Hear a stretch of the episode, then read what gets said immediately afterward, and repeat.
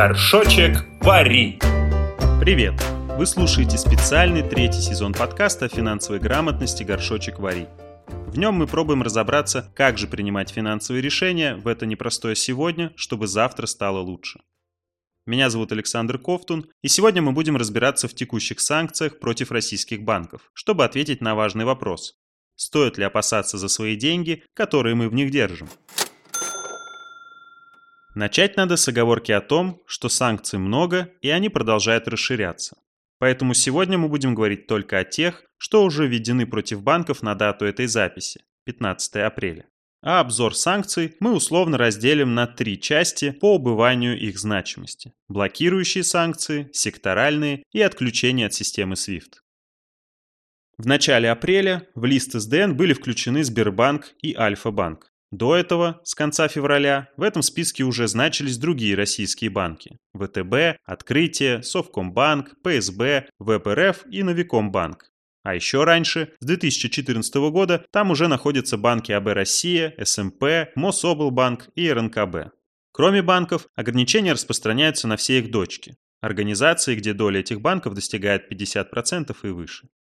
Как видите, список СДН по национальным банкам не маленький, и он периодически увеличивается. И на сегодня включает 4 крупнейших банка страны, из которых 3 государственные и 1 частный. СДН расшифровывается как Specially Designated Nationals. Это список особо обозначенных лиц, как правило, людей, организаций и кораблей, с которыми гражданам и постоянным жителям США запрещено заниматься бизнесом и любой иной деятельностью. Сам список формируется Американским управлением по контролю за иностранными активами, ОФАК. СДН называют блокирующими санкциями, потому что это максимально возможное ограничение и полная заморозка всех зарубежных активов для особо обозначенных лиц. Такой эффект достигается за счет принципа экстерриториальности американских санкций и угрозы так называемых вторичных санкций. Экстерриториальность заключается в том, что они действуют не только на территории США, но и за ее пределами. Их необходимо соблюдать при любых сделках с долларом США. В итоге, де-факто, блокирующие санкции распространяются практически на любые лица и организации в мире, потому что доллар является мировой резервной валютой и часто используется далеко за пределами штатов. А для тех, кто не соблюдает этот принцип, существует риск применения вторичных санкций. Несогласные и не соблюдающие их сами рискуют оказаться под теми же самыми санкциями.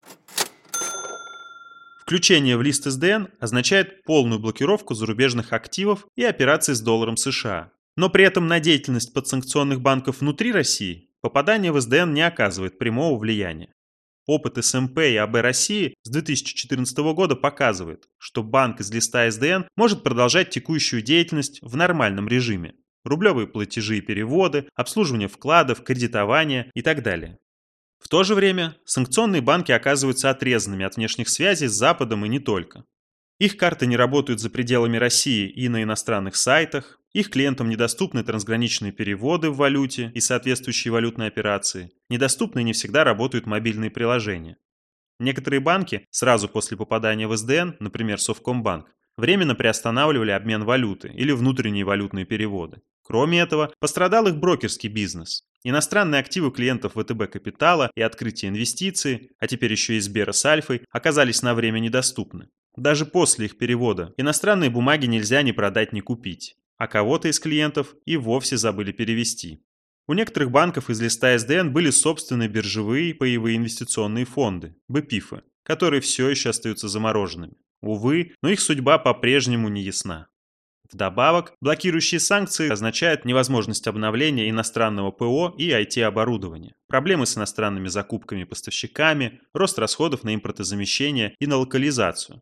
Это, кстати, в отличие от других аспектов, может оказать неожиданное влияние на стабильность отдельных банков и на спектр предлагаемых ими услуг в среднесрочной и долгосрочной перспективе, при условии сохранения действующих ограничений. Получается, что включение в СДН не сказывается значительным образом на устойчивости банков в краткосрочном плане. Да, страдают отдельные операции, например, трансграничное взаимодействие или управление клиентскими активами, но в целом работа банков внутри страны остается практически прежней для самого широкого круга граждан.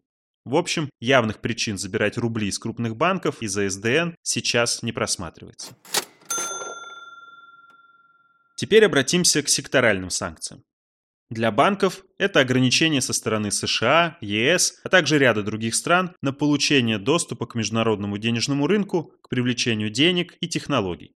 На сегодня самые последние из них датированы концом февраля. Максимальный срок займа в долларах сокращен до 14 дней, в евро займы не предоставляются вовсе, плюс американцам и европейцам запрещается продавать ценные бумаги, номинированные в евро, приобретать новые акции или долгосрочные облигации подсанкционных организаций. К слову, секторальные санкции введены не только против банковского сектора, но и против других секторов экономики, и в каждом случае запрещают что-то свое. Где-то также привлечение денег, где-то экспорт определенных товаров и технологий, а где-то их импорт. В санкционном секторальном списке из банков находятся МКБ и большинство банков из списка СДН – Сбер, ВТБ, Альфа-банк, ВЭБ.РФ. До этого там уже были ГПБ и Россельхозбанк. В общем виде секторальные санкции на банки не оказывают влияния на обычных граждан. Все текущие банковские операции выполняются в обычном режиме, включая разрешенные и допустимые трансграничные переводы и платежи. Естественно, с оговоркой на лист СДН, который мы только что обсудили. Однако самим банкам, попавшим под секторальные ограничения, а также их клиентам и юрлицам, однозначно станет сложнее привлекать новые кредиты для финансирования своих операций. И придется пересмотреть свои кредитные портфели, планы по выпуску акций и облигаций, инвестиционные программы. Поэтому влияние на нас, как на вкладчиков, вероятно, проявится не со стороны банков, а со стороны наших работодателей. Важно отметить, что США и ЕС выпустили ряд специальных лицензий и уточнений, которые частично и на время смягчают введенные санкции и по листу СДН, и по секторальным ограничениям. Чаще всего это необходимо для их более плавного и постепенного ввода, для исключения влияния на интересы, например, в вопросах энергетики. Не буду погружать вас в эти бюрократические детали, тем более, что основной вывод в контексте нашего главного вопроса они не сильно меняют. Если банк достаточно крупный и входит в список системно значимых, то сложно найти очевидные поводы для изъятия оттуда своих денежных средств из-за секторальных санкций. Для случаев с некрупными банками в борьбу вступают наш страх и наша жадность, потому что они часто предлагают более привлекательные условия по тем же депозитам. В любом случае, стоит помнить про страхование наших денег. Но тут я забегаю вперед, потому что в одном из будущих выпусков у нас будет целая инструкция о том, как выбирать вклад или накопительный счет. Наконец, третий и последний номер нашей программы. Отключение в начале марта ряда банков от системы SWIFT. Эта участь на данный момент постигла сразу 7 российских банков, уже знакомых нам по другим спискам. ВТБ, АБ Россия, Открытие, Новикомбанк, ПСБ, Совкомбанк и ВЭБ.РФ. Чтобы оценить значимость этого ограничения, нужно понять, как работает и для чего используется SWIFT. SWIFT – это международная межбанковская система для передачи информационных финансовых сообщений в стандартизованной и безопасной форме между участниками финансового рынка, преимущественно между банками. Юридически SWIFT является независимым частным кооперативом, который работает с 1973 года и базируется в Бельгии. Его участниками на сегодня являются около 11 тысяч различных организаций по всему миру. Фактически, SWIFT является общепринятым и надежным межбанковским мессенджером, где банки со всего мира обмениваются различной финансовой информацией, например, платежными поручениями, подтверждениями по сделкам и платежам, финансовыми инструментами. Но сами платежи в системе SWIFT не проводятся, поэтому SWIFT не является платежной системой. Отключение банка в первую очередь приводит к затруднению обмена финансовой информацией с другими банками, причем как в России, так и за рубежом, и к замедлению всех связанных с этим процессов. Но внутри страны решением стала система передачи финансовых сообщений СПФС Банка России. Она реализуется с 2014 года, и сейчас ее участниками являются крупнейшие российские банки, но не все, а также ряд иностранных, например, из Белоруссии, Казахстана или Кубы. Поэтому отключение от SWIFT не должно слишком заметно сказаться на домашнем общении банков. А для связи с внешним миром остаются только олдскульные варианты. Телекс, факс, телефон, бумажная корреспонденция и даже специальные банковские почтовые голуби. Ладно, насчет голубей я шучу. Но эти несовременные способы, как правило, дороже и медленнее, чем SWIFT или СПФС, и не так надежны, особенно для зарубежных транзакций и внешнеторгового взаимодействия. Дополнительным решением этого вопроса может стать установление прямых корреспондентских отношений между отдельными российскими и зарубежными банками, если такое, конечно, допускается секторальными или блокирующими санкциями. Тут ведь загвоздка в том, что все отключенные банки и так уже находятся под блокирующими санкциями, Поэтому текущее отключение от SWIFT выглядит довольно мягким решением, которое по факту затронет их банковское общение лишь с оставшимися дружественными странами, с которыми оно и до этого было не очень интенсивно. Кроме описанных последствий, у отключения от SWIFT могут быть еще и репутационные риски. Сам факт отключения может стать преградой для любых зарубежных банков в части дальнейшего установления, продолжения или развития сотрудничества со всеми, даже с неподсанкционными российскими банками.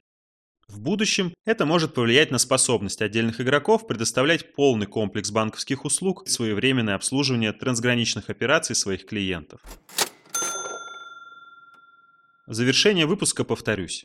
Текущие санкционные ограничения, безусловно, оказывают влияние на отдельные аспекты жизнедеятельности российских банков, попавших под удар. Но самые базовые и востребованные операции, лежащие в основе национального банковского бизнеса, как и общая финансовая устойчивость, не пострадали настолько, чтобы нам стоило в панике бежать и снимать все свои сбережения. Хотя наши самые внимательные слушатели могли заметить, что в этом выпуске мы совсем не коснулись еще одних санкций из банковской сферы, которые тоже надо бы проанализировать, чтобы окончательно убедиться в устойчивости российских банков и локального рублевого рынка. Санкций, наложенных на самый главный банк страны, на Центробанк. Санкций, заблокировавших его и наши национальные золотовалютные резервы.